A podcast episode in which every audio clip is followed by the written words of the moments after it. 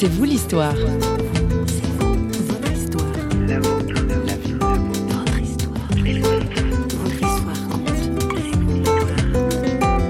Je voulais avoir des réponses par moi-même. Donc j'ai dit à Dieu, ma vie va de mal en pis, j'ai beau te prier, rien ne s'arrange.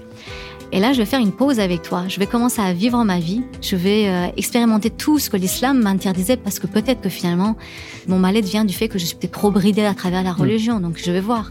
Et là, malheureusement, j'ai commencé à faire toutes les sorties inimaginables, les fréquentations, l'alcool, le tabac, le hashish, des choses comme ça. Il fallait que je trouve des réponses en moi. Il fallait que j'expérimente tout. Azadeh est musulmane. Aujourd'hui, on parle de sa quête spirituelle dans C'est vous l'histoire. Bonjour. Arrivée d'Iran à l'âge de 11 ans, notre invitée fait face à un mal-être persistant. Musulmane, elle ne trouve pas dans sa pratique le Dieu qu'elle cherche. Par défi et par dépit, elle s'égare sur des chemins de traverse. Un jour, l'un de ses amis lui apprend qu'il est devenu chrétien. Azadeh raconte au micro de C'est vous l'histoire comment elle a redécouvert Dieu non dans la religion, mais en la personne de Jésus-Christ. Aujourd'hui, la jeune femme dynamique, médecin de profession, mariée et mère de deux enfants, s'exprime au micro de François Sergi. Azadeh, bonjour. Bonjour François. Vous avez un très beau prénom, hein, Azadeh. Bah, bah, c'est gentil. Ça veut dire, ça veut dire quoi? Alors ça veut dire qu'il cherche la liberté, c'est-à-dire euh, le mot Azad qui veut dire liberté. Azadeh, c'est la personne qui cherche la liberté sur tous les plans. Est-ce que ça vous correspond? Eh bien, écoutez, en tout cas, euh, je ne sais pas si je la cherchais vraiment, mais je l'ai trouvée, je peux le dire. C'est un prénom que mes parents m'avaient donné qui est assez répandu en Iran. Et c'est vrai que j'étais une personne, en fait, euh, qui a eu une enfance un peu perturbée. J'étais très mal dans ma peau. Je cherchais toujours au fond de moi, en tout cas, quelque chose qui pourrait enfin m'apporter des éléments de réponse. Je les ai eus. Alors vous avez dit le mot, le pays, le pays d'origine, euh, l'Iran. Oui. Vous êtes né là-bas et vous avez vécu vos, les dix premières années, c'est ça? Oui, jusqu'à l'âge de 11 ans exactement. Et puis après, je suis venue en France avec ma mère, mon frère et ma sœur. Et puis chaque été, je retournais quand même en Iran pour voir le reste de ma famille. Est-ce que la, la perturbation dont vous parlez est liée un peu à un déracinement? Plus ou moins. En fait, j'avais un mal depuis l'enfance parce que il y avait des conflits familiaux autour de moi. Moi-même, euh, j'avais un mal-être que j'ai cultivé en grandissant avec beaucoup de rancune vis-à-vis de mon père. Mes parents étaient absents longtemps. C'est ma grand-mère qui nous a élevés pour une partie. Nous avons grandi, moi, mon frère, ma sœur, un peu sans une éducation, je dirais vraiment parentale.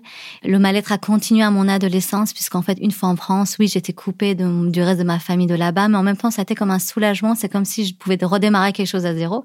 Donc je suis venue avec pas mal d'espoir en France, malheureusement ça n'a pas suffi dans mon mal-être puisqu'en fait malheureusement à un moment donné notre père euh, nous a littéralement abandonnés. Ma mère était encore malade à l'époque, il a fallu qu'elle subvienne à nos à nos besoins. Donc on a eu des moments d'isette, des moments difficiles aussi, euh, des moments où j'ai vraiment vécu comme le rejet vis-à-vis de mon père qui en réalité nous avait quittés, délaissés pour refaire sa vie avec une autre femme, une autre qui avait déjà des enfants, donc euh, refonder une autre famille ailleurs.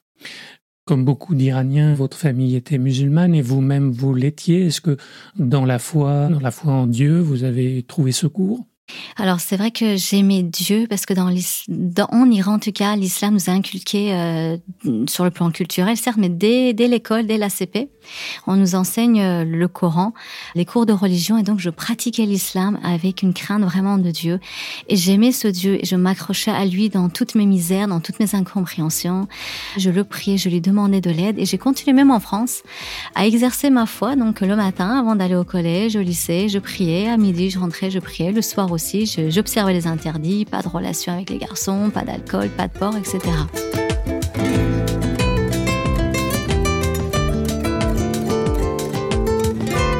Et euh, c'est vrai que j'avais une religion, je le pratiquais parce que j'aimais Dieu, que j'avais cette crainte de lui. J'avais une religion, mais je n'avais pas de relation avec Dieu. Je me souviens encore, je, faisais mes, mes, cinq prières et à la fin des prières, parfois, le mal-être était là, donc j'éclatais en sanglots et je me mettais juste à pleurer. Je ne pouvais même pas dire pourquoi, mais en tout cas, personne, aucune aide qui pouvait me, me conseiller ou me répondre le pourquoi. Et pourtant, des années plus tard, Azadeh, vous allez le rencontrer, ce Dieu, en la personne d'une figure humaine, en fait. Vous allez avoir une révélation, on peut dire ça comme ça? Oui, Tout à fait. Vous pouvez nous raconter ce qui s'est passé? Comme je disais, j'avais ce mal-être qui augmentait en moi. Et malheureusement, ça a éclaté. J'avais euh, une vingtaine d'années où j'ai fait une vraie dépression avérée. Et euh, suite à cette dépression-là, pendant deux semaines, je me suis complètement enfermée chez moi. Je faisais des études à l'époque hein, de médecine. C'est le seul domaine dans lequel j'excellais parce que plus j'étais mal, plus je me réfugiais dans les études. À l'époque, mm. je supportais aucune sortie. Je supportais pas la musique. Ça, ça réveillait en moi toujours un mal-être. Donc j'étais très réservée comme fille. Et pendant deux semaines, je me suis recroviée chez moi, à ne plus sortir, à ne plus manger. Je, dormais, je voulais juste euh, partir. Ça a alerté donc euh, ma mère, euh, mon frère, ma soeur en France, et c'est eux qui, en fait, un jour ont débarqué dans ma chambre en disant maintenant, il faut que tu sortes, es en train de gâcher tes études, etc. Et je me souviens qu'à ce moment-là, pendant que j'étais dans le bus sur le pont, en allant sur le lieu de, de mon stage, j'ai eu comme une absence où je me suis vue sur le pont, dans le bus, je me suis vue en fait dans la Seine. Et là, j'ai réalisé que si j'étais piéton sur le pont, j'aurais été dans la Seine, que je me serais jetée. Et donc j'ai réalisé à ce moment-là que je faisais une vraie dépression, que j'avais des, des pulsions suicidaires et qu'il me fallait de l'aide. Vous ne contrôliez plus la situation même. Tout à fait. Donc j'ai eu un suivi psychothérapeutique pendant une année qui m'a aidé, qui m'a soulagée. J'avais des antidépresseurs, etc. Et à mon réveil, on dit entre guillemets, quand je suis revenue à moi-même, là, ça a été un peu une espèce de rébellion contre Dieu. Parce que justement, je voulais avoir des réponses par moi-même. Donc, j'ai dit à Dieu, écoute Dieu, ma, ma vie va de mal en pis, j'ai beau te prier, rien ne s'arrange. Et là, je vais faire une pause avec toi. Je vais commencer à vivre ma vie. Je vais euh, expérimenter tout ce que l'islam m'interdisait parce que peut-être que finalement, c'était ça mon malheur. C'était mon mal-être vient du fait que je suis peut-être trop bridée à travers la mm. religion. Donc, je vais voir. Et là, malheureusement, j'ai commencé à faire toutes les sorties inimaginables, les fréquentations, l'alcool, le tabac, le hashish, des choses comme ça. Même je faisais du sport très dangereux, du style parachutisme. Il fallait que je trouve des, des, réponses en moi. Il mm. fallait que j'expérimente tout. Mon mal-être était toujours là plus euh, je me faisais d'amis, euh, plus je me sentais seule au fond et personne ne pouvait s'en apercevoir parce que je cachais bien mon jeu. Jusqu'à ce que, à un moment donné, ce soit bah, mon petit copain de l'époque, un Français lambda qui pratiquait pas, qui lui rencontre Jésus-Christ et il commence à m'en parler.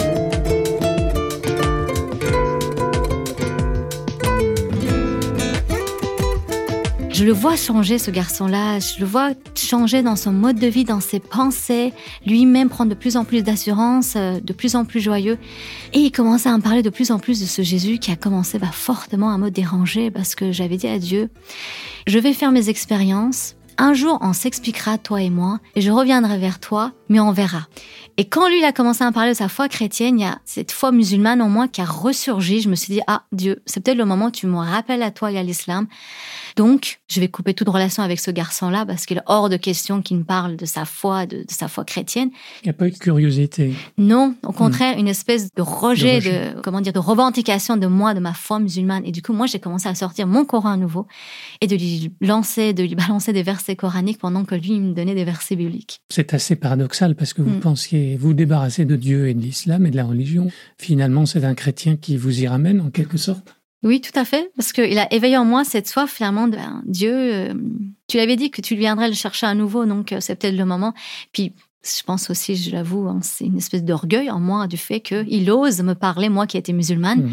qu'il ose me parler d'une autre religion. Donc il y a des joutes verbales entre vous, l'un essaie de convaincre l'autre, c'est comme ça que ça se passait? Tout à fait. Alors lui, le pauvre, hein, il connaissait à peine la Bible.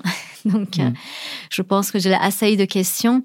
Et moi, effectivement, je l'ai assailli effectivement avec des versets bibliques et j'ai essayé de lui démontrer qu'il avait tort, que effectivement le Coran était le dernier livre descendu de Dieu et que la vérité était dans l'islam. Ce Coran, vous l'aviez lu? Vous saviez que Jésus, il en parle, le Coran, en fait? Effectivement, j'avais quelques notions de ce Jésus puisqu'on nous l'avait enseigné dans l'islam. Je savais, puisque même en France, hein, je voyais au moment de Pâques, comme tout le monde, des films sur ce Jésus qui guérit. comment ce Jésus à cette époque-là? Comme quelqu'un de bien, mais un prophète, bien sûr, parmi d'autres. Mais certainement pas plus grand que Mohamed.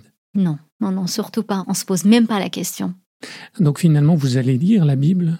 Alors ce qui s'est passé, c'est que je voulais tellement confondre ce garçon-là en fait, j'avais une telle haine vis-à-vis finalement de l'agence masculine, même si j'avais un petit copain. Oui, vous dites sur macasba.net où vous avez donné votre témoignage, vous aviez la phobie du mariage. Oui, parce que du coup, ce traumatisme de mon père, envers qui j'avais développé une haine euh, énorme, parce qu'il nous avait rejetés, abandonnés, etc. Tous les hommes étaient comme ça, en fait, pour vous Beaucoup, beaucoup, j'en ai vu, c'est vrai, en Iran. J'avoue.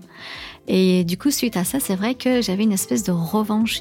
Je sortais avec des garçons à partir du moment où j'ai commencé à me rebeller contre Dieu, pour quelque part aussi les détruire. C'est-à-dire, je savais consciemment que je m'attacherais pas à eux, que je les laisserais tomber aussi à un moment donné.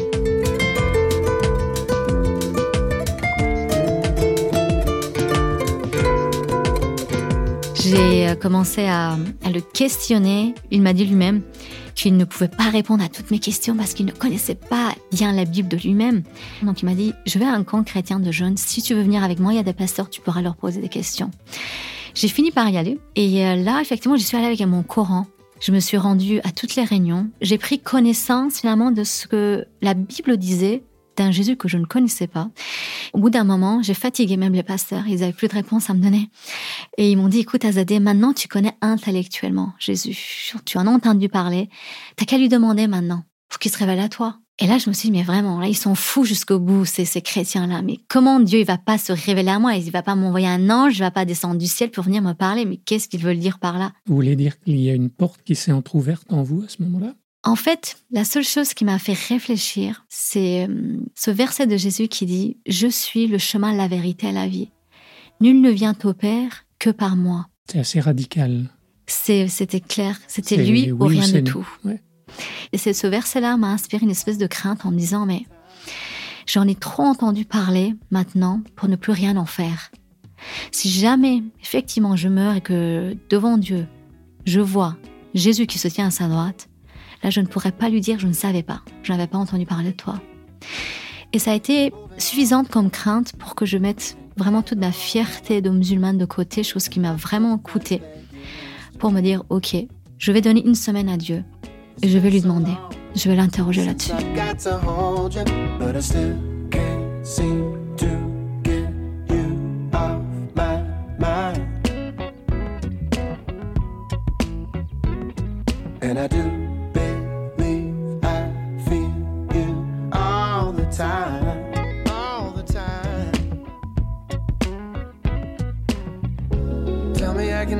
Fact you loved me to hold on to. Tell me I can keep the door cracked open to let light through. For all my running, I can't understand. I'm one text away from being back again. But I'm moving on,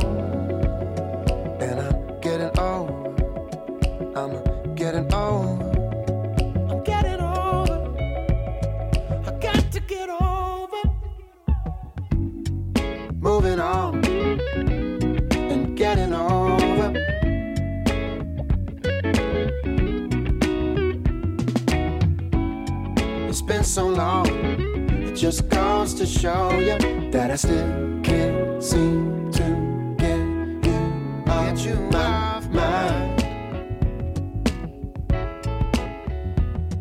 And I sure would like to see you one more time.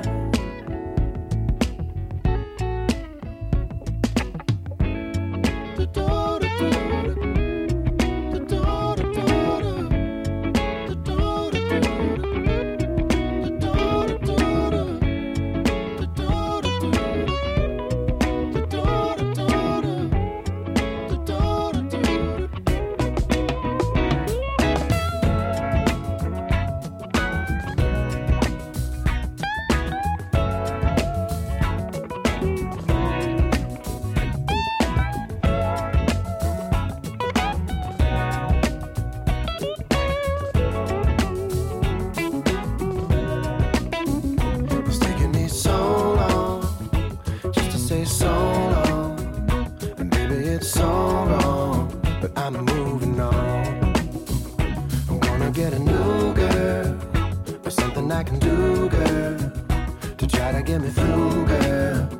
I'm moving on.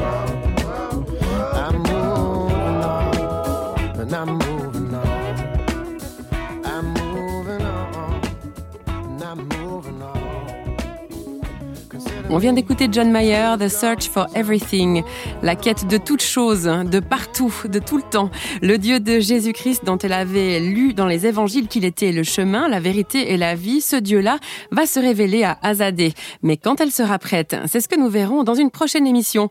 En attendant la suite de son histoire, n'hésitez pas à réagir sur notre site radioréveil.ch ou sur les réseaux sociaux où nous sommes présents. Et il est temps pour moi de prendre congé de vous, mais on se retrouve très vite. Bye bye